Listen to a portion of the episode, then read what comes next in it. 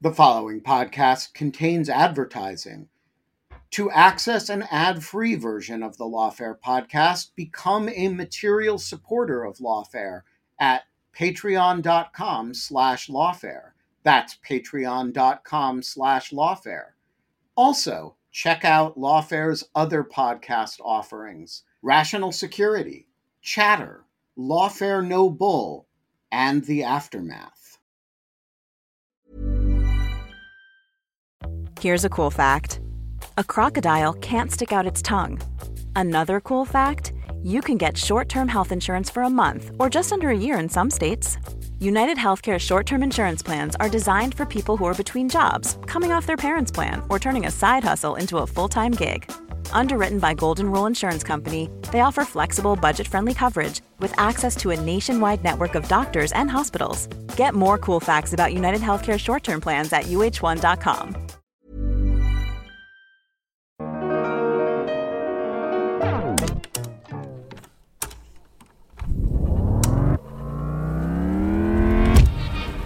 I'm Bryce Klehm with an episode from the Lawfare Archives for December 26th, 2021. I picked an episode from October 2015 in which a panel discusses the NSA's surveillance reforms post Edward Snowden. The panel features Lawfare's Benjamin Wittes, former NSA Director General Michael Hayden, Robin Simcox of the Henry Jackson Society, and Laura Donohue of Georgetown Law. I'm Cody Poplin, and this is the Lawfare Podcast, October 17th, 2015. That was the voice of none other than Benjamin Wittes, Lawfare's co founder and editor in chief. Last week, the Center for Strategic and International Studies hosted Ben, along with Laura Donohue of Georgetown Law, former NSA Director Michael Hayden, and Robin Simcox of the Henry Jackson Society to discuss the future of surveillance reform in a post Snowden world. What have we learned about NSA surveillance activities and their oversight mechanisms since June 2013? In what way should U.S. intelligence operations be informed by their potential impact on U.S. economic interests? And domestically, has the third party doctrine outlived its applicability? Tom Karako of CSIS moderated the panel. It's the Lawfare Podcast, episode number 143 Surveillance Reform After Snowden. National Security Program at CSIS. And we've got really a, a great conversation today about uh, intelligence reform uh, post the Snowden era. And we're going to change the, the, lineup, I think, slightly from what's, uh, from what's on the panel. Why don't we have General Hayden go first?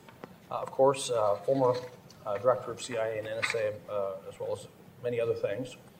Um, and then I think I'll have Ben Wittes uh, senior fellow, of course, of uh, governance studies at the Brookings Institution, editor in chief of my favorite blog, Lawfare.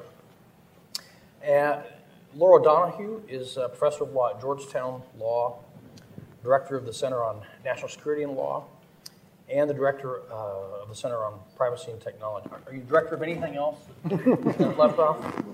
And finally, um, playing cleanup, uh, Robin Simcox, who's a research fellow of the Henry uh, Jackson Society and has a new report out on surveillance after Snowden. I think it's going to be joining us in D.C. Uh, uh, this side of the pond here soon. So, why don't we start off, um, General Hayden, with giving us uh, some initial thoughts? Sure. Um, so, so let me offer perspective that might be a little bit different from my colleagues. We're, we are quickly going to be jumping into specifics. But you know, should you do this? Should you not do that? Is this still warranted? Does this still meet the reasonable definition, reasonableness definition in the Fourth Amendment? You should have been in the green room. We'd already started the scrum about about different issues. But let, let me enter the problem through a slightly different, uh, slightly different window, and that's not what we dis- what we decide is reasonable or unreasonable. What we decide is lawful, or unlawful. What we decide is appropriate or inappropriate. But how we decide. And I, I, I think that actually is, is, the, is the fundament thing that, that, that is changing. Okay? So when the 215 program is, is made public, that's the metadata issue, the, uh, the bulk data that's accessed occasionally by NSA and, and, and so on. Uh, when, when, when that was made public, the, I think the government and, and the National Security Agency, to, to use a phrase probably more familiar to Robin, was on its back foot about the whole thing. Actually, it was probably back in another part of its body, but it wasn't responding very well uh, to this. And it, and it was because they were taken off guard. And, and let me just articulate the case from the NSA's point of view and to describe for you what I, the issue of how we decide is, is I think, the core issue. Um, so NSA comes out of the Church Pike era. And when I was actually directed by President Bush to begin the predecessor of the 215 program under his authority, I mean, I act- actually said to the president, Mr. President, uh, NSA since the 1970s has a permanent one ball, two strike count against it. We don't take any close pitches. Right? And what I was referring to was coming out of Church Pike and the real and imagined abuses of, of that era and the era right in front of it, and then the structure that we set up, the process that we set up in, in order to make these decisions good, bad, reasonable, unreasonable, appropriate, inappropriate. And the process we set up was to take something that, frankly, had always been almost exclusively within the province of the executive espionage, right? And spread it out over the other branches of government. And, and you know, when we get to process questions later, we need, we need to remember that we Americans have spread this out over other branches of government more than any other Western democracy. Our Congress and courts are more empowered to oversee American espionage than any other parliamentary or court system in the world. So the, so the grand compromise was that although it largely remained within the power of the executive, you created two standing committees in Congress. Right? You had a House Permanent Select Committee and a Senate Select Committee on Intelligence, and, and the law is pretty clear fully and currently informed. Now, we'll probably talk about how hard that is, particularly from the congressional point of view, because this is a lot of stuff and none of it's simple. But the law is fully and currently informed. And then we created a court system, albeit a secret court, to oversee it. I was in, in, Germany for the Munich Security Conference. I mentioned the FISA Court, and, and someone from the darkness. This was a panel uh, at 10:30 at night. It was literally on in the bar of the hotel, but it was on the schedule. And I said the FISA Court, and a, a, a German accented voice in English comes out of the darkness and, and, and says, "A very unusual court indeed." And I said, "Yes, indeed, it's unusual, not because it's secret, but because it is." Other democracies do not put these kinds of questions under the judiciary.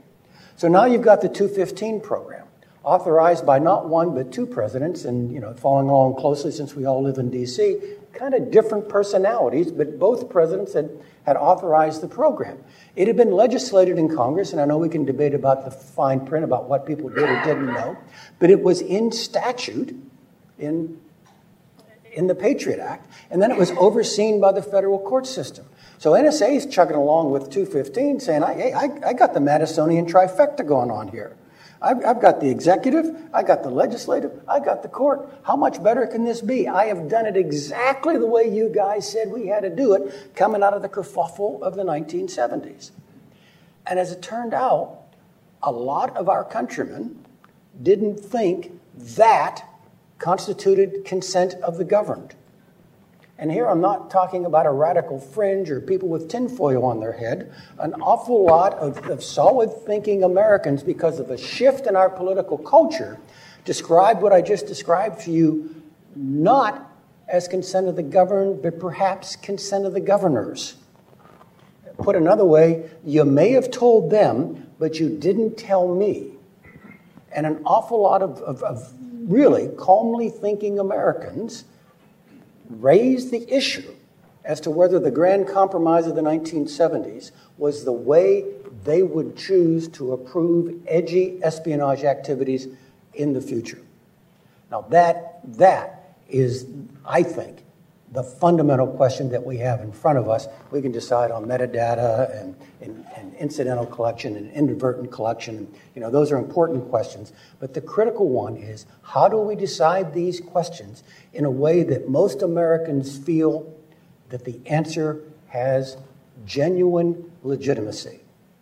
This is going to be hard. All right? Covert action by plebiscite is, is an impossibility. And so, how do we preserve enough secrecy in espionage, which relies on secrecy to be successful, and yet create enough openness and transparency that most Americans say, I'm comfortable with that and I'm happy that it's going on. That, to me, is, is the core question we have in front of us. Thank you. Ben?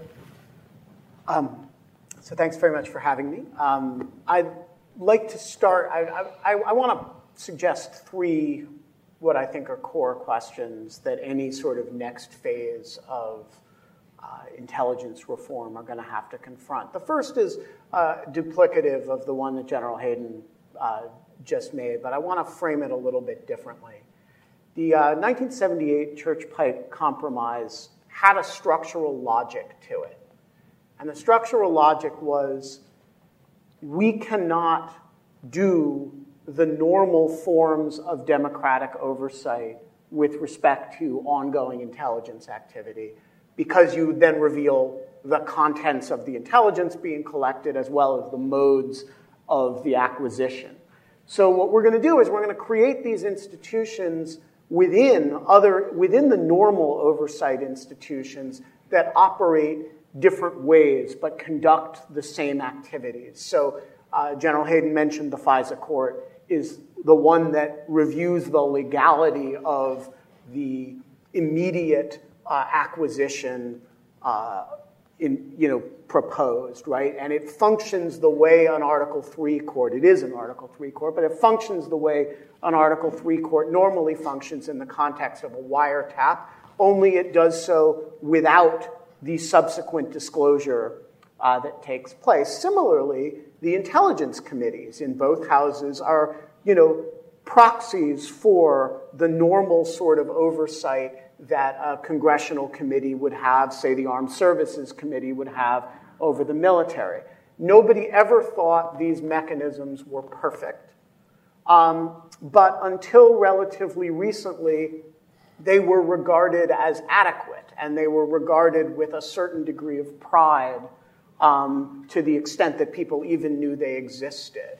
Um, so I, I want to frame the question that, that General Hayden just posed as do we still believe in the 1978 compromise? Does that logic that you can do the same activities using subsets of institutions um, for, you know, that can act with secrecy and with an understanding of the, you know, sometimes quite exigent intelligence community need for secrecy uh, and in a trusted environment? Or do we not any longer believe in that? And do we, are we going to insist on a more populist vision of intelligence oversight? And if the latter, what does that look like? I think so that's fundamental question number two. One. Fundamental question number two there is a wonderful old Gary Larson Far Side cartoon, some of you above a certain age will remember, entitled How Birds See the World. And it is an aerial view of an urban landscape in which all of the people and dogs have targets over their heads. Um, now, this could easily be renamed how the intelligence community sees overseas non US persons, right? Um, there's a name in the intelligence community for non US persons overseas, and it's targets uh, or potential targets. Now, when the Snowden revelations broke, the uh, intelligence community uh, and President Obama, and uh, all quite reasonably, in my view, responded by saying, hey, look, we have these incredible protections for US persons. We have all of these judicial review mechanisms. We have congressional oversight. And it's all designed look, we have these US persons need not feel threatened by any of this, uh, you know, unless you're engaged as an agent of a foreign power. And guess what? All of that was right, by the way. And guess what? It didn't matter if you happened to be German, that the US has all these wonderful protections for US persons. If you happen to be Brazilian, this was not especially reassuring. And the significance of this, to my mind, is immense. Um, that the, if you look at uh, Presidential Decision Directive uh, 28, the, uh, the, the reform directive that Obama issued, it acknowledged for the first time in the history of intelligence in the world that the non the non-national of the intelligence acquisition activity overseas has privacy interests that the intelligence community has to recognize in some sense. Now, how much that, how much PDD 28 really, how much it affects anything is a complicated set of technical questions. But what's not a complicated set of technical questions is the following. Everybody agrees now to some degree that the, that, that, that model where foreigners overseas are just the, the targets, right? Like how birds see the world. We're moving away from that to some degree. We're acknowledging, and this is, of course, what the European Court of Justice opinion this week was about, right? You have some, we seem to be acknowledging that there is some degree of privacy interest worldwide that our activity implicates that we acknowledge. Now, this is a very, very profound change. Uh, and the question is, to put it crudely, uh, are we serious about that? And I, I think there's a, this is going to be a huge undercurrent of the next phase of debate. And the reason, quite simply, is that uh, 95% of the world, which the intelligence community looks at and sees targets, and Facebook and Google look at and they see customers. Um, and industry does not look at those communities and say, ah, it's fine for there to be open season on the rest of the world as long as US persons' privacy is protected. And so I think the second big question is what obligations, if any, does US intelligence owe to the privacy of everybody else in the world? And is, does that operate with no uh, consideration of reciprocity, which is to say, what obligations does Chinese intelligence owe to US, US persons or uh, the FSB owe to uh, US persons? Uh, finally, uh, when I raise this issue, people often look at me like I'm insane. Um, and I want to start by saying I'm entirely serious. There's no component of the following that is a joke. Um, we are going to have to confront what happens as we all become more cyborg like than we currently are.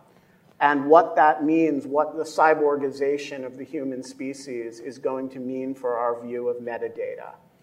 Um, many of you are wearing uh, medical monitoring devices on your wrists. We call them, you know, uh, jawbone or, or uh, you know, something that uh, occurs biodata about yourself, a Fitbit um, some of you may have a pacemaker. Um, that produces a lot of data that can be collected from outside. The you know, we think of data as you know, limited by, you know, produced by your phone, right? But data is not produced just by phones. It's produced by all kinds of electronic objects with which we uh, engage. Traditionally, we would describe that material as metadata and we would describe its non content information, right? It's just what your heart's doing, it's just your pulse, right? Uh, it's not what you've said to somebody else in a communication. And um, we would traditionally regard it under Smith v. Maryland as material that you voluntarily disclosed to a third party. Now, you may have voluntarily consented to have that pacemaker put in when you were in cardiac arrest, but you didn't have to, right? And it's being given to some company that uh, operates your pacemaker for you. Um, the more integrated we get with technology, the more data we are producing of a non content variety, the more unsatisfying the division between metadata and content data is going to seem. The more you are a cyborg, the less you are a pure biohuman, um, the, more, the, less, the, more, the less sense it makes to make a sharp division between metadata and content data. So I want to suggest that question number three, and I will stop here, is as we become more integrated with technology, um, that is, our human existence becomes more integrated with technology. If you accept as a working premise that the collection of a lot of metadata is not going to proceed under normal warrant standards. What is the basic rule going to be for the collection of stuff that isn't, you know, voice or email communications, but can be very, very personal and isn't being collected from us? It's being collected from entities with which we choose to do business. Uh, so I'll stop there three, three kind of big picture questions with no attempts at answers to.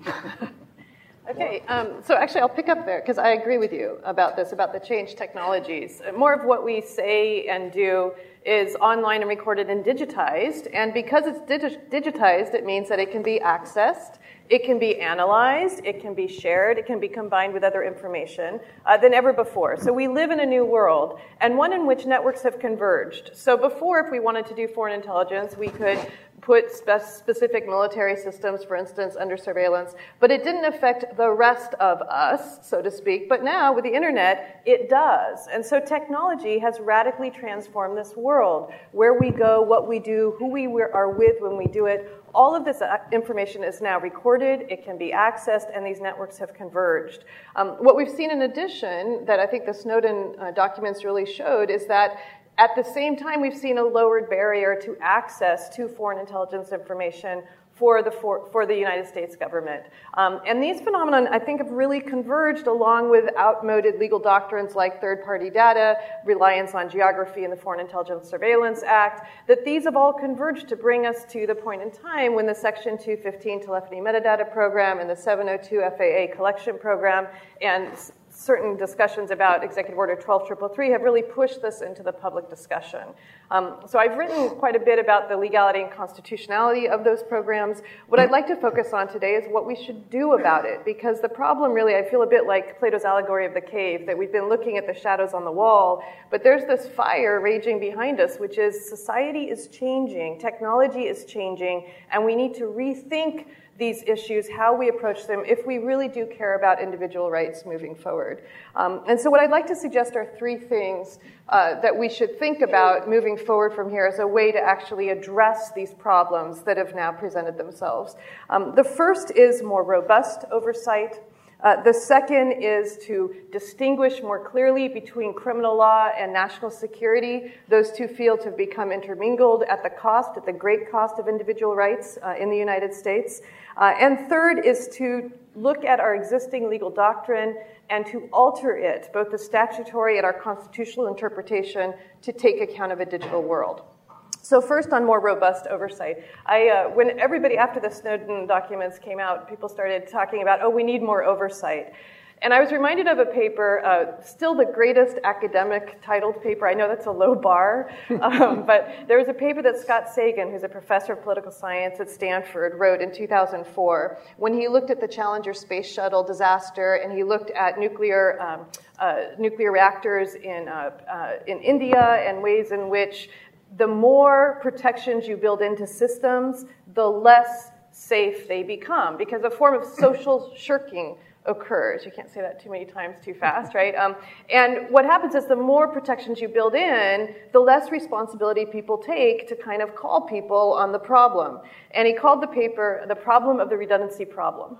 which I always thought was great. So, so when so when people said we need more oversight, I thought, oh gosh, that is not what we need. You know, we have the um, IG of the, of the Department of Justice and the agency have to review compliance under targeting and minimization and re- report them every year. Twice a year, the Attorney General and the Director of National Intelligence have to report on 702 compliance to the Foreign Intelligence Surveillance Court, to the Senate Intelligence Committee, to the House uh, Intelligence Committee, to both of the Judiciary Committees, um, to uh, to everybody. The Attorney General and DNI have to actually provide the IG reports to the congressional committees. Every six months, the Attorney General has to inform the congressional committees of FA of the uh, FISA Amendments Act 702 certifications, etc. There is a lot of reporting going on.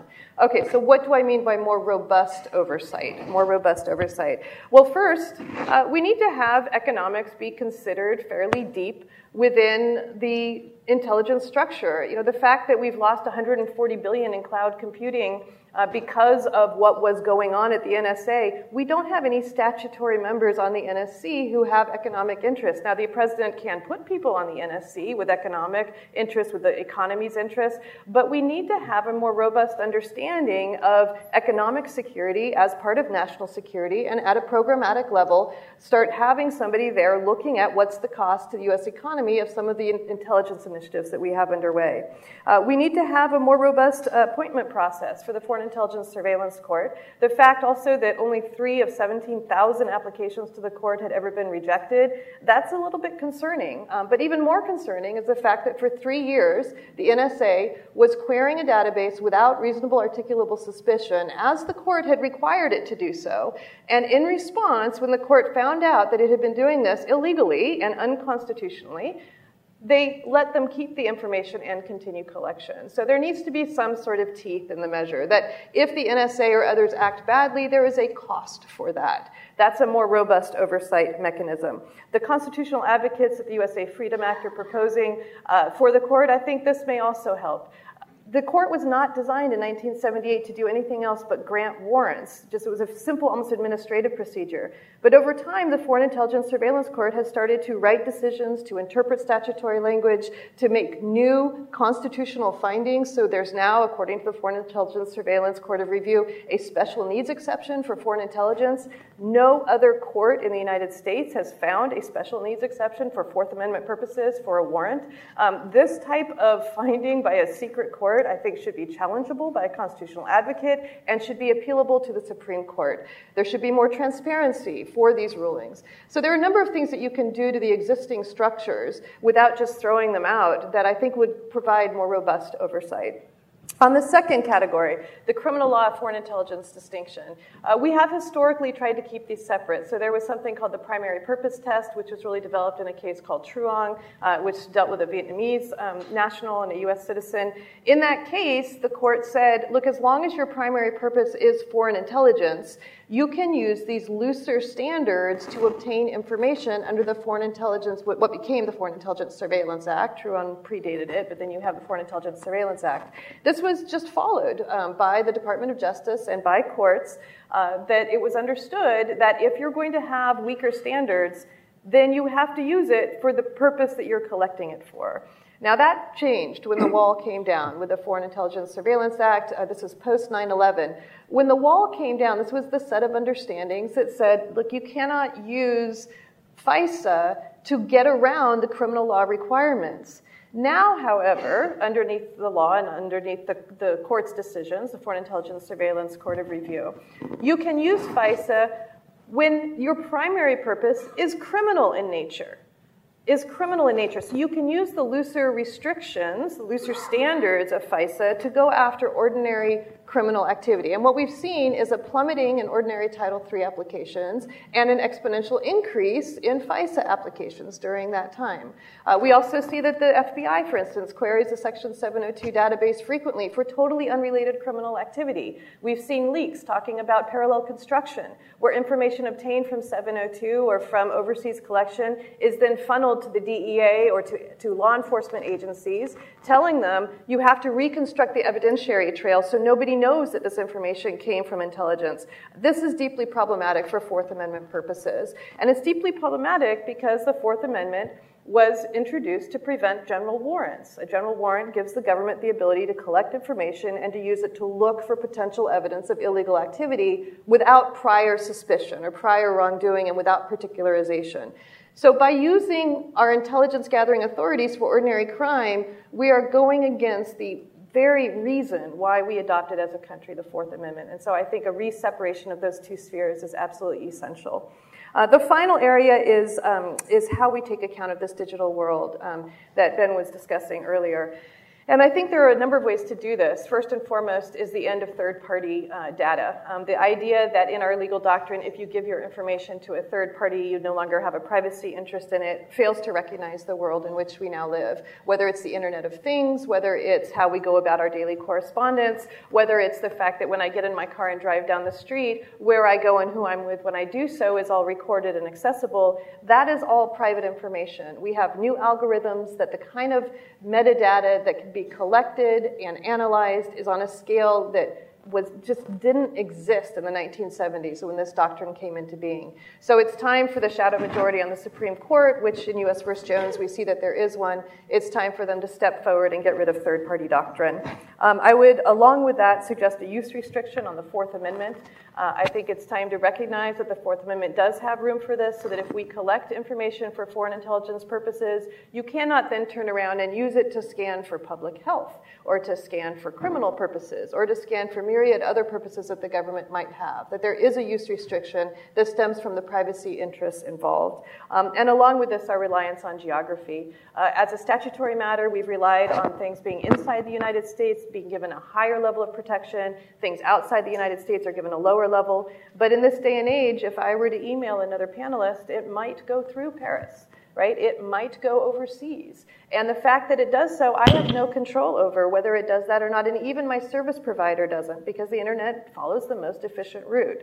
And so we have to come up with new ways to actually construct more, robu- more robust privacy protections uh, if we value this moving forward.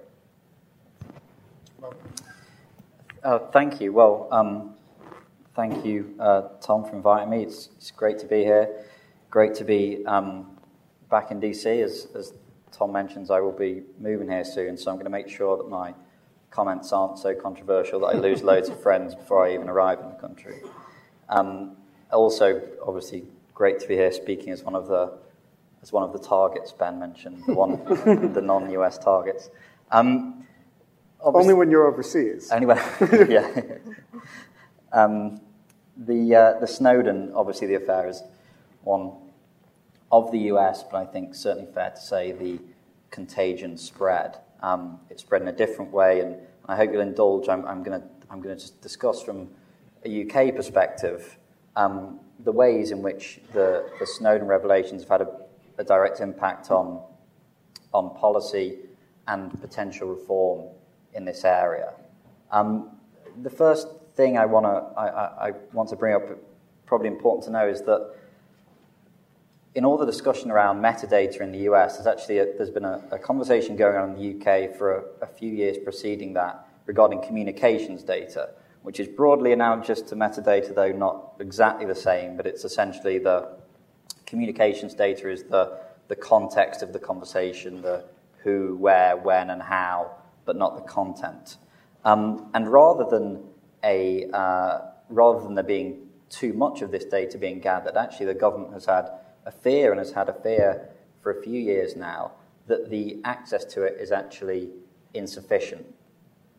That because of the way um, we change, that we're changing the ways we communicate, the ways we're billed by the communication service providers we use, for example, um, whereas uh, your, your telephone company had to know who you were calling, when, for how long before in order to, to bill you. Now we're paying directly, uh, you know, it's a, a prepaid plan. Um, there's not the need to generate that communications data that there was before. So, at the end result of that, the company's not needing to generate the data. It means that intelligence agencies and the police are finding it increasingly hard to access it if they need to um, reconstruct networks of interest. And this, and this isn't just terrorist networks. It's been one of the things I think is especially interesting watching this, the Snowden debate play out in the US from afar, is that there are, obviously there is, for understandable reasons, a, a good deal of focus on, on terrorism related issues. In the UK context, that's there, but there's also, when we, we talk about communications data, it's really important um, in identifying, for example, suicide risks, or threatening callers, or child exploitation cases. There's all these, all these areas where communications data has been really important um, outside the terrorism aspect, and, and the fear is, from the state's point of view, that they're losing access to this data the other thing that's been, and I think this is, this is something that's obviously been shared with the US as well, is this divide that seems to have formed between the tech companies on one side and the state on the other. Um, a, a, during the research for my, um, for, for my report on this issue, um, a very senior British security official told me that the, the biggest impact of the Snowden actions, of all the, all the things that were revealed, were that the technology companies were now disengaging from the security apparatus. There was a lot of concern about this and, the, and, the, and fixing this, this um, relationship. I'll give two specific ways um, in which this has manifested itself, and one which has a very, uh, a very specific non US component. So, on encryption, for example, um, the uh, ubiquitous encryption, Apple, Google, Facebook, whoever it may be, WhatsApp, providing the encryption rather than the user having to uh, encrypt the data themselves. There's a very active debate going on at the moment, and I, have seen bits and pieces of it in, in, the States as well regarding the state having backdoor access to these communications. Um, there's a lot of pushback, I think, from, from the tech industry. There is obviously the fear that if you provide access for one, that means you're providing access for Russia, China, any other adversary potential, potential um, cyber criminals. And so there's this, there's this debate going on where the government want the tech companies to fix this fundamental problem of not being able to access content data because of encryption and tech companies at the moment not being able to come up with a, um, a solution to it. And, and I've, I've seen there's been some debate on, on that, and, and General Hayden interjected on it as well um, earlier this week, I think it was. There's also a specific um, problem when it comes to accessing data that outside the US that I would, I would encourage, you, encourage you to consider. Most of the companies where that the UK is, for example, asking for data from, let's say they want to get access to content of a, uh, a Facebook conversation or, or, or, some other form of encrypted conversation using a US company. What you've seen happen, increase a lot post Snowden, is that the if a, if, a, if, a, if a request is refused for whatever reason, there's been a, a significant, well, let me put it like this. First of all, there's been, a, there's been an argument coming from tech companies that actually they're not communication service providers, and so they shouldn't be bound by law in the same way that other communication service providers are. They've been arguing that they're actually software platforms, so they're not obliged to hand over this data. Then the argument goes well, even if we are a communication service provider, we're based in the US, so we're bound by US law, nothing to do with the UK. And so, if we were to pass this on, it would contravene the Wiretap Act and, and actually would be acting illegally. So, the, UA, the UK government and, and the security agencies, very, very upset by this, very exercised by the whole thing, um, are saying, well, your, your, your service is being offered in the UK. We wouldn't accept this from any other industry. The pharmaceutical services, financial services, don't get to pick and choose which parts of UK law that they adhere to. And so, again, you have this constant friction that's taking place between, I guess, the you know, Silicon Valley and the British security establishment. And, and I guess you won't be shocked to learn there's not a huge amount of crossover in the views between Silicon Valley and, uh, and MI5, 6, and GCHQ. There's been a um, a legislative approach to try and fix some of these issues. Uh, April 2014, there was a ruling from the European Court of Justice that data retention in the way it was currently being practiced um, was a fundamental contravention of people's privacy. This was again something which made the UK government very, very nervous. It's another clear post Snowden uh, knock on effect. And so they passed emergency legislation last summer, quite controversial legislation in many ways, um, called the Data Retention and Investigatory Powers Act, DRIPA. Um, and what this bill did was achieve several things. It, it defined what a communication service provider actually was. So it tried to get around the problem of, of various tech companies saying they weren't bound by the same laws as others.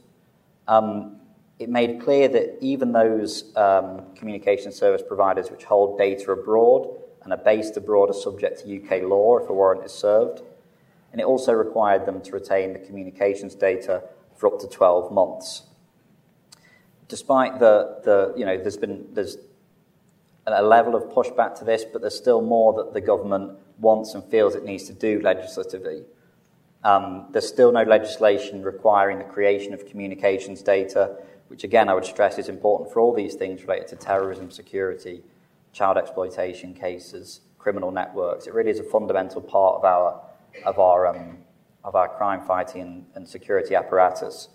Um, so there's still vast concerns about the access to communications data, and there's certain things like internet browsing, for example, still not being able to be accessed legislatively. So if you're minded to watch these things, there's going to be a great deal more debate in the UK, I think, over the coming months about what the government can actually introduce to prevent this. Another big impact of, of Snowden um, is on the uh, questions on whether the law that governs all the UK's interception capabilities is fit for purpose. So the, the law that uh, the Regulation and Investigatory Powers Act of 2000, which uh, the statutory framework which governs all the UK's interception work, widely seen as convoluted, overly complex. You often hear it cited that as social media didn't exist in 2000 when the act was, was enacted, that it must be inherently incapable of dealing with modern communication interception issues. I think that's, that's somewhat of a red, red herring. Um, RIPA is, is relatively old legislation, but it was also drafted to be technologically neutral. Um, so it's, it's more about oversight as opposed to whether it covers the latest app or not.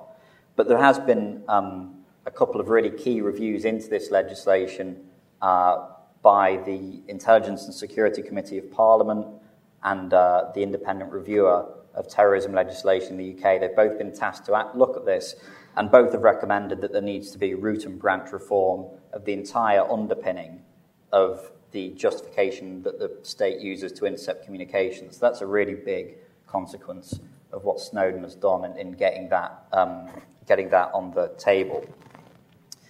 Um, finally, uh, the oversight question, which we've, uh, as, as heard, we've heard come up in the US context. One of the big debates in the UK is about the extent to which there has to be judicial oversight over requests for access to not just content, but communications data as well. And there's a real difference in, I mean, at the moment in the UK, we don't have judicial oversight in the same way. And I think that's one of the things as I was, I, I looked at, into, when I was studying the, the oversight the NSA had, and I compared it to comparable Western democracies, be it France, Canada, Australia, Britain.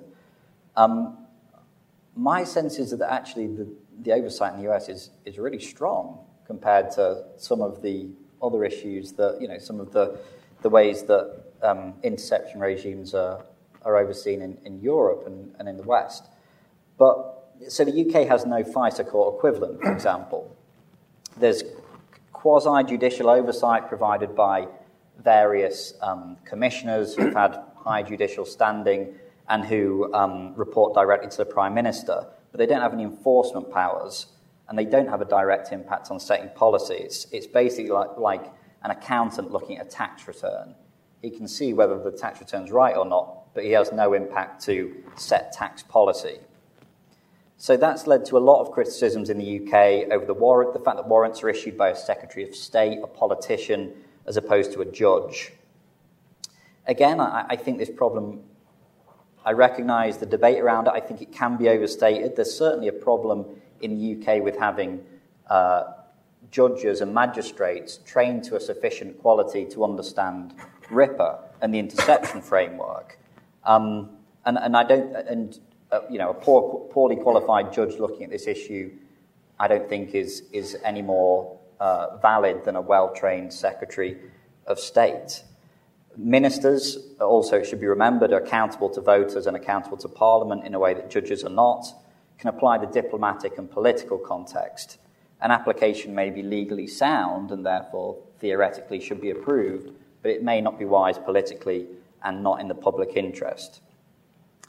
Also, it's worth remembering that the, the US and the UK systems are very, very different. There's not really a direct comparison can be, to be made. GCHQ, that our NSA equivalent, operates directly under an elected foreign secretary. the NSA is obviously within the Secretary of Defense's remit, but there's also answerable to the DNI. So there's not really, the, the, two, the two systems aren't always um, perfectly analogous.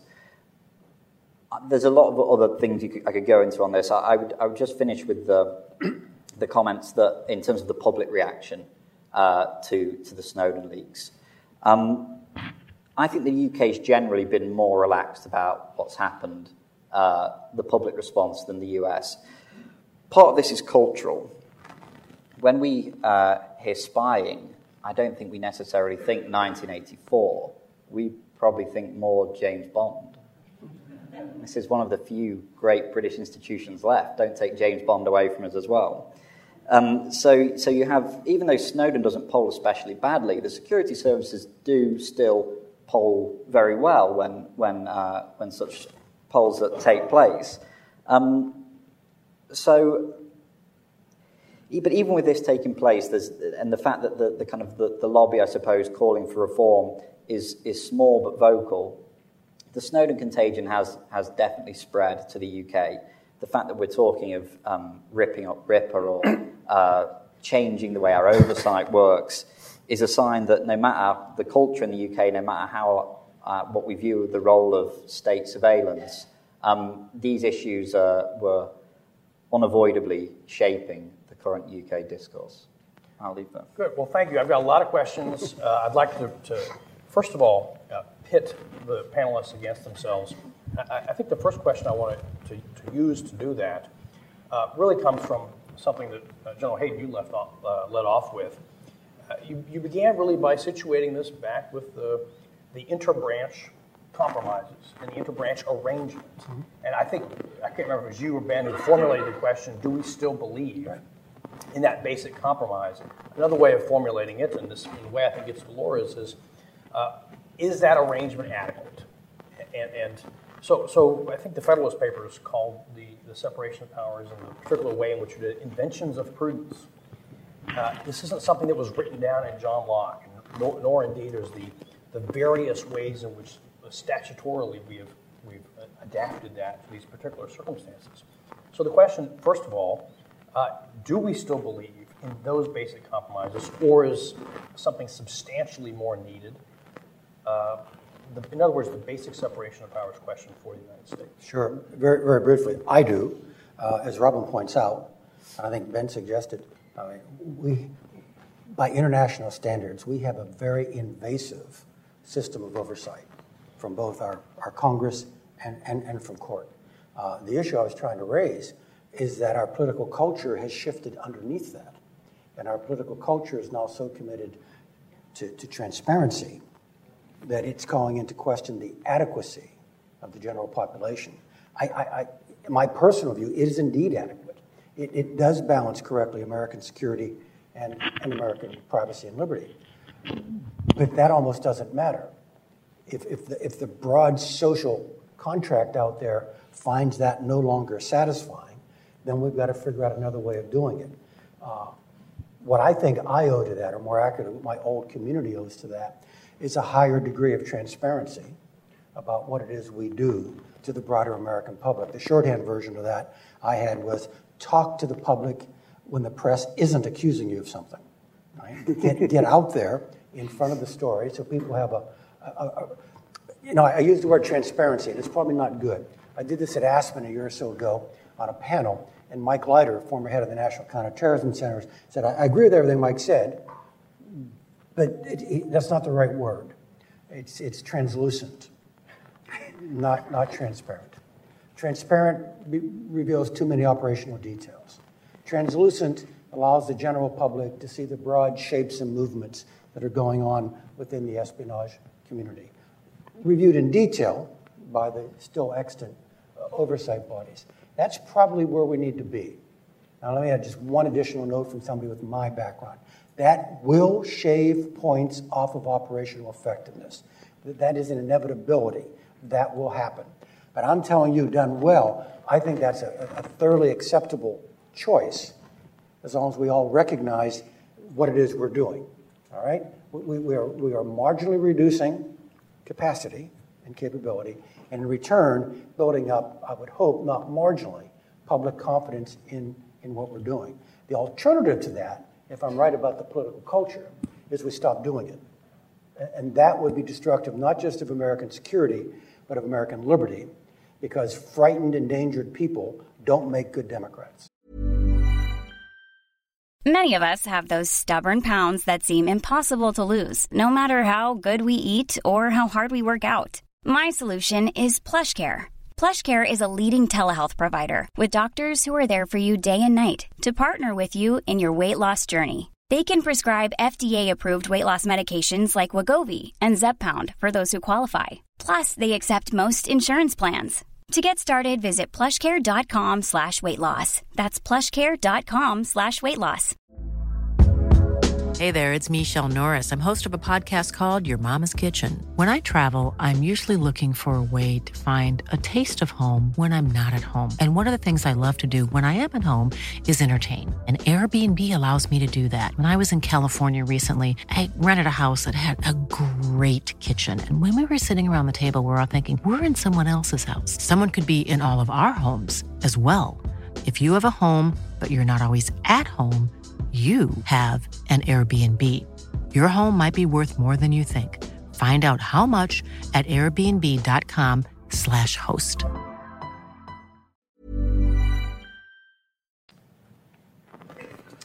Other comments on that? Yeah. Basic so, adequacy?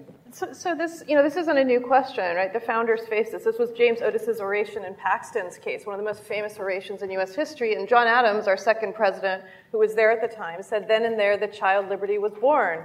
Well, what was it Otis was saying? He was saying no general warrants. In that case, it was a writ of assistance as exercised by the crown against the colonies. And the idea was that this was tyrannical power. And in that case, Otis said, "Look, this is the worst kind of power you could give the government. This was the experience of Charles I. This was the experience of the Glorious Revolution." and this was George III. He was using a general warrant to collect information and to look for evidence of criminal behavior. So in, in the Federalist Papers, Hamilton and Madison and John Jay all said we need to separate the powers. And in Federalist 51, Madison said ambition must be made to counter ambition so that you have to align the interests of the man with the office. So we have to offset uh, the, the Congress against uh, the executive branch, against the judiciary. But in Federalist 51, he goes on to say experience has taught mankind the need of auxiliary precautions. And auxiliary precautions were in the form of separating powers and giving overlapping authority. And foreign affairs is one of those overlapping authorities. Both the president and Congress have foreign affairs authorities in the Constitution. And if Congress wanted to introduce statutes regulating more of Executive Order 12333, it could introduce statutes addressing these new technologies. So we mustn't forget the Federalist Papers and these overlapping authorities and the auxiliary precautions uh, where we do have authority to push back on what the executive branch is doing. Of course, the final auxiliary precaution is the Bill of Rights, where the Fourth Amendment does very clearly lay out that the right to, of the individual against the collection of information with the intent of just looking for evidence of criminality, we have a right to, protect it, to be protected against that because that is the definition of tyranny as the founding generation understood it. So I, I, disagree almost entirely with what Laura just said, um, but I actually want. You're against I, the Bill of Rights. But I want. I'm against the Bill of Rights. I'm really against the Fourth Amendment, and and, and, and, Otis and Madison can can go suck eggs for all I care. Um, um, but I'm uh, actually not going to engage on that point because I, I want to focus on on the adequacy question that Tom posed and specifically I want to suggest that you have to measure adequacy against the alternative. And one of the things that's so troubling in this conversation, not this conversation, but the larger conversation that we've had about the adequacy of the oversight mechanisms, is that really there's not a lot of proposal for what uh, a different, more populist vision of oversight would look like. And so, I mean, I'm actually willing to entertain the idea that the 1978 compromise is not adequate for our contemporary age. But it seems to me that someone who's advancing that proposition, and that proposition is pervasively advanced by, among other things, the press, right, which constantly, you know, talks about the uh, FISA court as a sort of rubber stamp institution and the, the implication that congressional oversight is meaningless and trivial.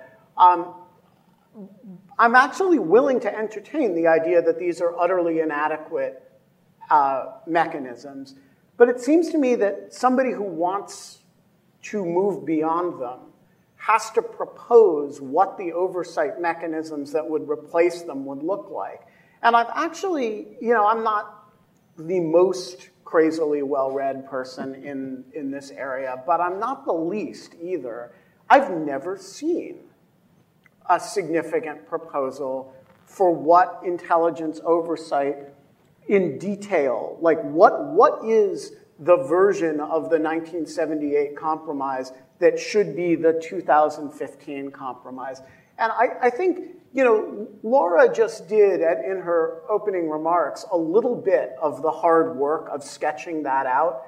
But, you know, there's actually remarkably little good work on this out there. That, you know, imagine you said, okay, the intelligence committees are garbage, these, these inspectors general are silly, uh, there, uh, and the FISA court are just a bunch of, you know, uh, intelligence officials in robes. Um, let's build it from scratch. What's the it? What does it look like?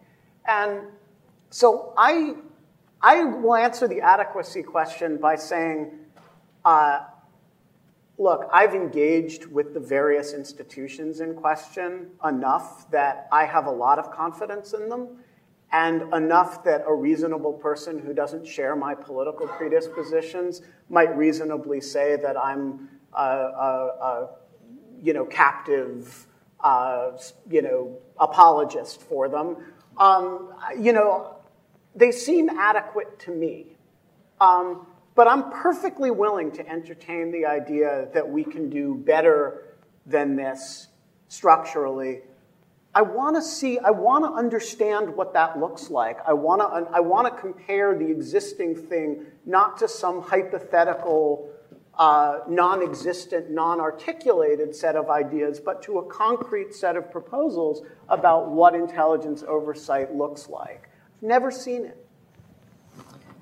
Yeah, I'd, I'd, just quickly come back on something um, General Hayden said, where we're talking about transparency. You know, I think there's a recognition that more could have been done by these agencies at an earlier time. I mean, if I think of GCHQ, it wasn't so long ago that uh, they even denied they existed. You know, so there's without doubt there's been there's a recognition that some of that there has to be an opening up to an extent of some of the work these kind of agencies do. But I think there's a trade-off on that an, an obligation for the rest of us, which is that the end result of all these debates, all these calls um, for, for the agencies to open up, it may not be more unalloyed transparency. And, tra- and transparency in this area may not be an unalloyed good. There is going to be, and, and, and you know, the, getting out ahead of the story, the intelligence agencies explain their work. I'm, I'm I get it, I understand it, and I think it, it needs to be done. But I think we, as uh, I mean, speaking as somebody not in any way part of the intelligence community, obviously, I think we as a, have to accept as a trade-off there are going to be very core things, and that core that, that core might actually be pretty big that these agencies are going to defend, and they're going to defend to the hilt. And so that seems to me to be one of the things that we should bear in mind uh, as, as we call for more transparency. You know. Uh Federalist 23 said that the, the powers for national security have to be unlimited in character. And then Federalist 51 gets to how they divide up that authority uh, among the branches. Um, let me shift a little bit to uh, what, in your view, have been the secondary and tertiary effects, really, of, of Snowden uh, and of, of, sort of the, all the, the hullabaloo uh, of, the, of the last several years about this stuff? um, not in terms of counterterrorism, but in terms of how it's affected, uh, in your view, our ability and will, will, affect our ability in future years in relation to, you might say, the growing great power conflict with China and Russia. Laura raised earlier kind of the economic security components, and perhaps you can touch on kind of the interest of NSA to, to put walls around corporate America, perhaps. But I also want to talk about the um, the degree to which, in articulate, in going out and talking about the need to monitor various electrons, how much do you think that the conversation has been so diverted um, or pushed in specifically the CT area that these other things have been neglected in some way? Okay, I'll start. Um, I do think the government's response to the accusations have been far too counterterrorism focused. All right, um, you know, it's, it's almost instinctive to, to, to, pop up with, with a CT story in defense of anything. This is about, and, and, and to be fair, 215 is limited only to counterterrorism purposes. But that's not been the only accusation out there. 702, which is the email uh, program, is, is broad foreign intelligence. And so, so you're right. Uh, this, this, has a, a, great impact on, on the nation's ability to collect legitimate foreign intelligence. So to rattle off how, how, we, how have we been hurt? Number one, operationally, unarguably, don't believe the stories coming out of Moscow that, and they have shown no evidence of how this has actually led to yada, yada, yada. Uh, you know, we are not going to give you the evidence of who we're not covering anymore, all right? We're not, we're not putting that out there. Um, but, it, but it has been significant. Second, it has to do with our international relations. And here it's more subtle, not the obvious. It isn't whose cell phone in Berlin we may or may not have been listening to. I understand that there, there, there is an unsettling quotient to that reality. But the more, more long lasting impact on being able to provide common defense and common security is the inability of foreign intelligence services to believe anything they tell the Americans will ever remain secret. Why would you enter into a discrete relationship with American intelligence services, given our history in terms of the inability to keep such discrete relationships secret? And, and the third great impact has been on American industry, who, who've been collateral damage in all of this uh, for doing nothing more than German industry does for BND, or French industry does for DGSE or DST, or Italian industry does for SISMI. It's just the fact that Snowden was an American, because of the special relationship with four other English speaking democracies, he's dumped those countries' secrets out there. And American industry has been very unfairly punished by that.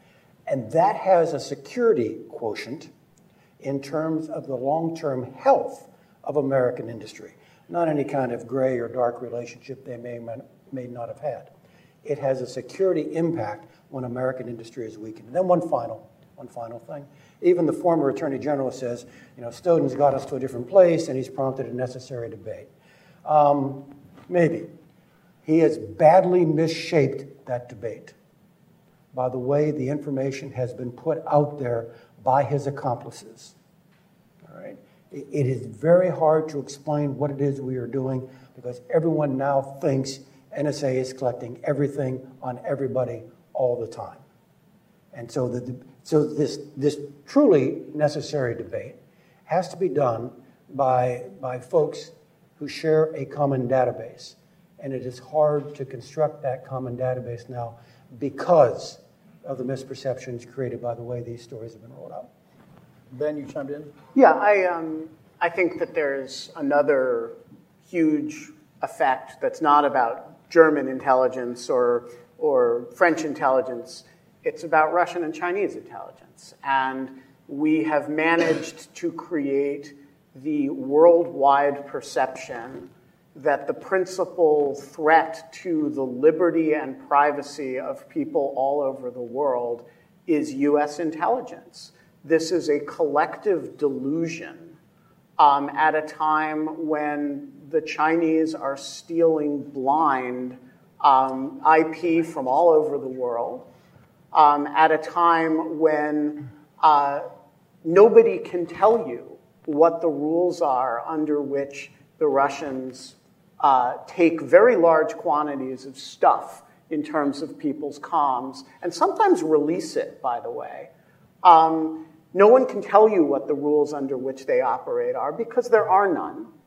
Um, in which, um, you know, the, uh, the, the, the sense of threat that people have to the integrity of their communications is grotesquely warped and um, you have people most afraid of the entities that operate with the most constraints under the real functioning rule of law. and that is a, a, a, real perversity. And you see it in the European Court of Justice opinion this week, which didn't say, you know, you can't, uh, the safe harbor, you know, a, agreement with any other country in the world is dead. It said you can't, you know, have a safe harbor agreement with the United States because of NSA.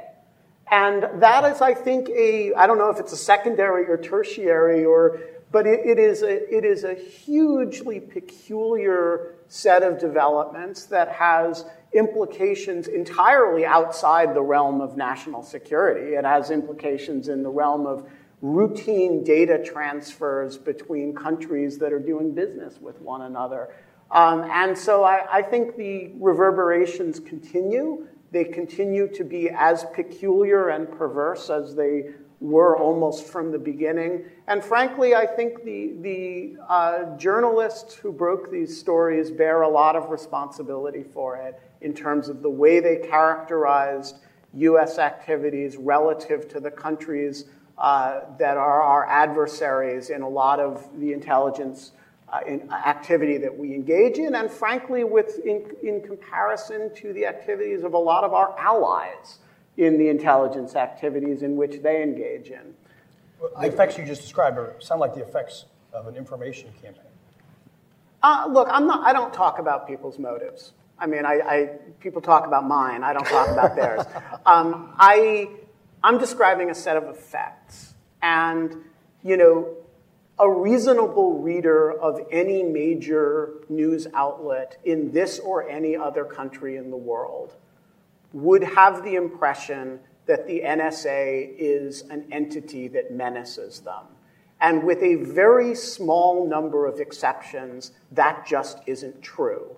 And they wouldn't have the impression that the FSB or the People's Liberation Army, except to the extent that they have intellectual property to steal with respect to the latter, is something that particularly menaces them. And that actually might not be true.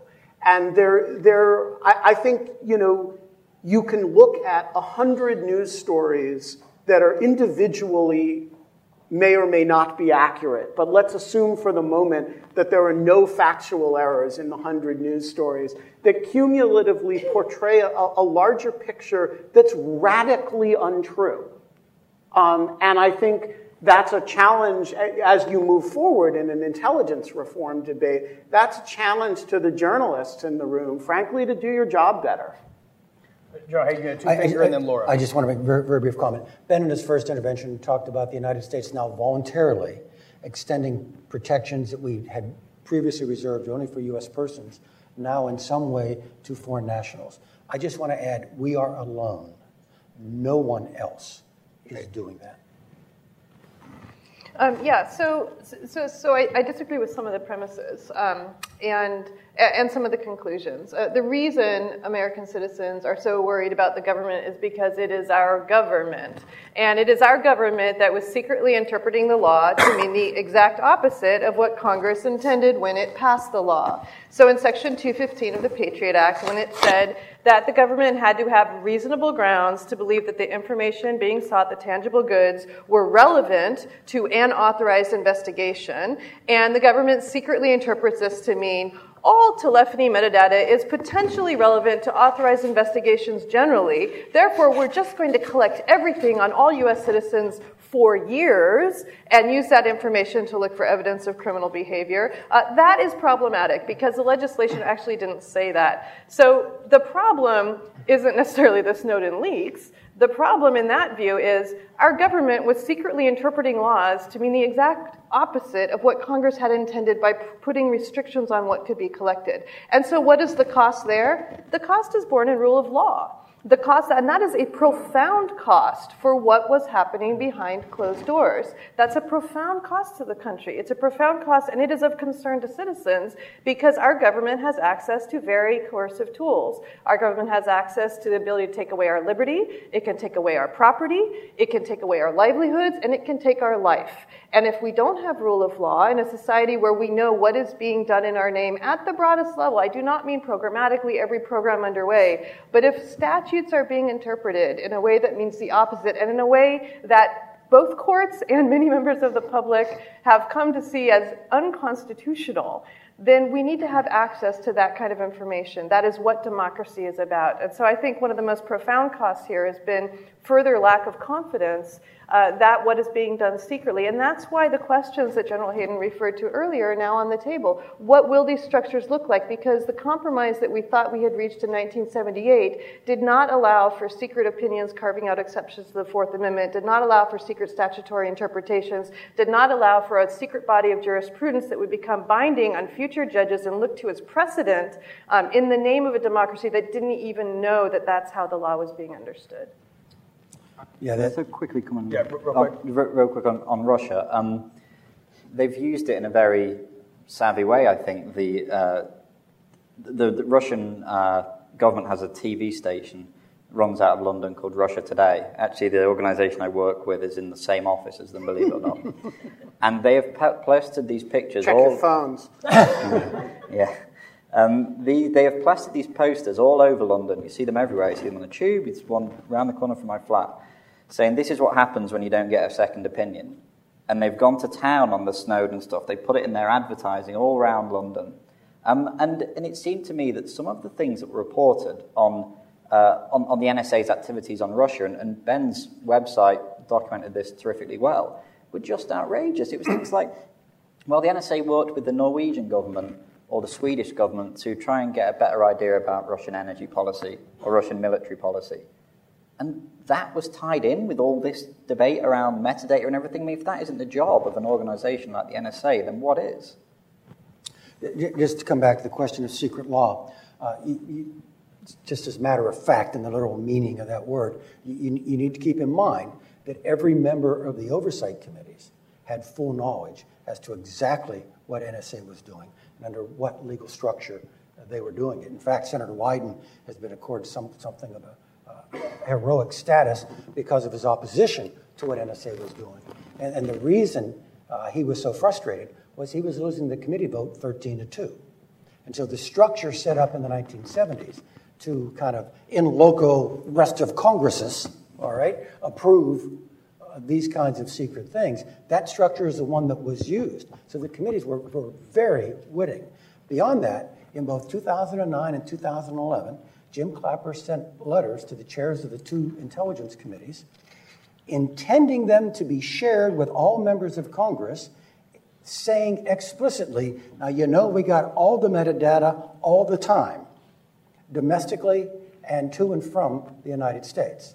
Now, those were top secret code word documents kept in the two SCIFs of the Senate and the House Intelligence Committees, and I will accept, as a matter of fact, not many members went to look at them. Right? But the fact of the matter is, the DNI took the extra step beyond what was known by the, com- the committee members to let the, the, entire Congress know the broad s- scope of the program. Can, I, can, I, yeah, can, can I just real, add real quick, one tiny little thing? If you wanted to make one reform to the congressional intelligence oversight process that would actually have a really big impact, it would be to make members sign a document acknowledging every briefing they get. Because one thing about our members of Congress, and uh, this is, should not be a secret to anybody in the room, they lie and they lie bald facedly about what information they have access to. And it would be a wonderful thing if we could have a rule of each committee that when you walk into that SCIF and get a briefing, you sign a receipt.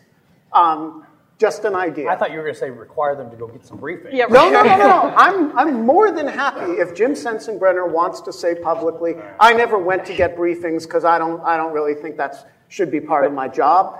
Um, I'm perfectly happy for him to stand up, and that's between him and his constituents. But when he goes in and gets a briefing, there should be a record of that. And that's aligning the, the interest of the member with the to the place. All right, Laura, real quick, and then we'll open it up. Yeah, I have to say, I've always been kind of mystified by this argument uh, by members. Gosh, what are we supposed to do? Like, first of all, we have to go all the way down to the SCIF, and then we have to like read the documents, and then like we have to leave the documents there, and then come back. Like, what? Our hands are tied. And and you know, when you're renewing legislation, there's another option, which is no. You can vote no on the legislation, right? There's, it's kind of the obvious, you know, but I, have always been mystified by this argument. I, yeah, like, absolutely. I, I, really have been mystified by this argument that they All can't. so, So, so, so I share, I share your now because because the Intel agency. But with that said, two two points. Um, 93 members of Congress were prevented from reading the materials by the Intelligence Committee. Um, I will add, 90, 93 members of Congress were told they were not allowed to read the materials. That's a congressional problem. Um, and by the way, SSCI has now lifted term limits, so we have some members serving for more than 15 years on the Senate um, Select Committee on Intelligence problems of agency capture. There are a lot of small fixes that could be done, not to in- increase oversight, but improve what oversight ostensibly is already in place, amongst which are actually reading the materials. Reading it before you vote on it, and having some term limits on the people serving on these committees to ensure more democratic These are representation. some good inventions of prudence. Uh, this gentleman here uh, had a question, one over here as well. Good. Yeah, hi. Um, my is Todd Rosenblum, and uh, with IBM, I'm a bit of an interested party. Former member of both the intelligence community and of the oversight committees on the Senate side. Um, life wasn't quite so easy or simple, I think, as I understand the jokes, but it's not quite, uh, I think, as being uh, mentioned right now. Um, so, question we talk about the potential for injury to U.S. persons' privacy rights. And I want to emphasize the potential for injury. I don't believe any courts have found that any government surveillance programs have actually injured any person's privacy. Yet, we live in a world, we're talking about structural reform, when there are countless cases by which we have private company, telecoms, data brokers, et cetera, repeatedly and continually violating our personal rights, where injury has been documented. Um, we have, for example, terms of agreement we all are signed, which are not reasonable to expect people to read, that say we forego every single right we have and we will share your information with whomever we want to. So it's a little hard to talk about in the context of how do we do how do we sort of look at privacy in a digital era when only talking about what I believe is, and I agree with General Hayden, an extraordinary form of oversight that we have in a world where there are adversaries, there are competitors, and if this was about sort of weapons hardware, this would be sort of such gross negligence of nuclear disarmament we're talking about when we would declare in the Cold War to the Russians, I'll tell you what, we will pull everything we have out of Europe because we just don't sort of like it. We understand you're not going to do anything different. All right, so, so the, the corporate question, go ahead. So I've often thought that, that NSA could solve all its problems with an Apple-like click-through agreement. You know, when you when, when you file, go to do electronic filing of your taxes, you sort of click through all your rights, and, and that, that would be the end of it. They'd be operating with consent. That was a joke, by the way. um, look, there is a peculiarity in the American and international, for that matter, privacy debate that the perception of threat and the actual threats to people's privacy, uh, as well as the perception of uh, what influences your privacy and the reality of what influences your privacy are almost unrelated. Um, and so one thing that I think, here are three things that are just grossly overrated in our perceptions of their impact on our privacy. One is the government, one is the law, uh, and uh, one is um, sort of surveillance, espionage in general. And here's some things that are really underrated, which is the sort of common law of your interactions with companies um, whom you give your data to willingly, and what you expect and what they deliver in terms of a, a, kind of iterative conversation that you have with them and you, the collective public, have with them over time. That has a huge impact on your lived experience of privacy every day. What NSA does has virtually none.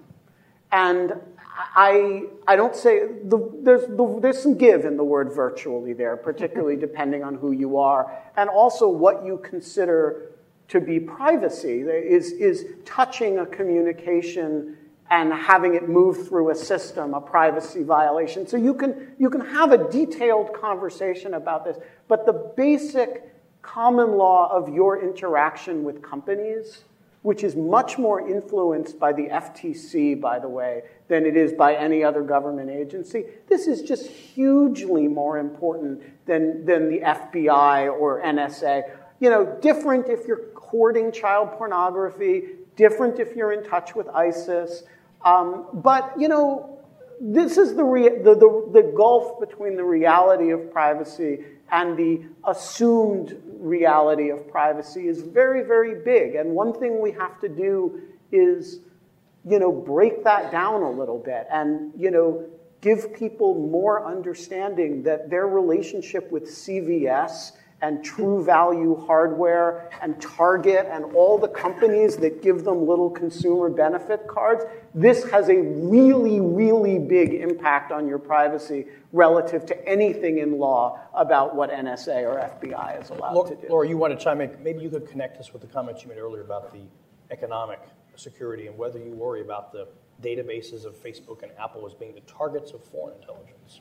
So why does privacy matter, right? And it matters in three ways, right? It matters for the intrinsic value of privacy in society, it matters for the potential harms that could be done, and it matters for the structure of the country. And for the latter two categories, the specific harms, you know, to your liberty, to your property, to your life, uh, to, to those are harms that the government can do to you. For the structural issues, the separation of powers, if the executive branch collects all the judge's information, right, there's a structural imbalance that happens. It overrides structural protections. That's a government harm. But the first, the intrinsic value of privacy, that is an aspect of privacy that the commercial sphere does affect. And it affects it in a profound way, in the same way that the government collection of all this affects the intrinsic value of privacy. This is something that Coke wrote about in Dr. Bonham's case. An Englishman's home is his castle. Why is it his castle? Because you need to have solitude. It is a human value. It's a human value to have intimate relationships with others and to keep that intimate and private and to have diversity in those intimate relationships. You can decide what level of intimacy you're going to have with others. You can debate ideas in a democracy outside others' gazes. And the, the basic founding idea or animating idea here is we change our behavior when we are under surveillance. When people are watching what we say and what we do, we change who we are and what we do. And so if we want to be the people we can become, we need solitude, we need debate, we need intimacy in our lives, and those are intrinsic values. This is what Coke wrote about, this is what Hale in his Pleas of the Crown and Hawkins wrote about, Blackstone writes about this. These animating ideas are as true whether it's the government obtaining and guarding this information or others in the commercial sphere aggregating and, and crunching this information and looking at it. But right now, in a democracy, our way of getting at that is through the government access to that information. I want to have time for one more question up here. Thank you very much. My name is Andrea Glorioso. I am a counselor at the delegation of the European Union to the US here in Washington, D.C. Uh, well, first of all, I would like to say I found this panel uh, extremely interesting and very instructive. I would commend both CSIS and all the four of you, five of you who are sitting there. This is, as I said, very instructive. But having said that, there are two brief points I would like to make because there have been a couple of imprecisions said during the panel which I think need correcting. And the first is what Benjamin Wittes said about the recent ruling of the European Court of Justice uh, uh, invalidating the EU-US Safe Harbor Agreement. And Ben, you raised the point, why didn't the court say anything about Russia or China or agreements? And it didn't, the court did not say anything on that for one simple reason, that was not the question that the court was asked. The case was about the EU-US Safe Harbor Agreement. The court found that invalid. The European Union does not have an equivalent agreement with China and Russia for very good reasons, I would say. So I think that needs to be clarified. Uh, and the second point uh, to General Hayden, I understand, I understand that you were referring more to the intelligence community and to how privacy is protected in the intelligence community. I'm not competent to make a comment there, but I will say on a general basis, uh, right now, US citizens have a right to judicial redress for privacy violations in the European Union. That is not true for European Union citizens in the US. So, at least when we speak generally about uh, privacy protection, the European Union protects the privacy rights uh, of other citizens, of non-citizens of the European Union. And I say that because you pointed out that due to the recent reforms, there has been an extension of privacy protection intelligence field for non-American citizens. I believe that is correct. But you also said that is not true in any other part of the world. Again, I can't comment on the intelligence world, but more generally, Europe protects the privacy of non-European citizens as well. So thank you. Let me redirect to the panel as does the United States have something to learn from Europe? Um, well, uh, so I'll kick that off. So, number one, just to, just to be clear, I did not mean to suggest that, that in the Schrems opinion, the court should have addressed a series of questions about countries not before it, or that there should. My, my point was a more modest one, which was that, you know, the the very single minded European and non European focus on NSA surveillance at the expense of a lot of other privacy threats in the world shows up in the fact that that litigation exists in the first place, right? That, that an Austrian national's response to that uh, is to bring a litigation in Ireland that ends up in the European Court of Justice and strikes down the entire safe harbor agreement. I'm sorry, I don't want to enter into a confrontation on this. That really came out because you had a customer of an American company which wanted their data. I'm sorry.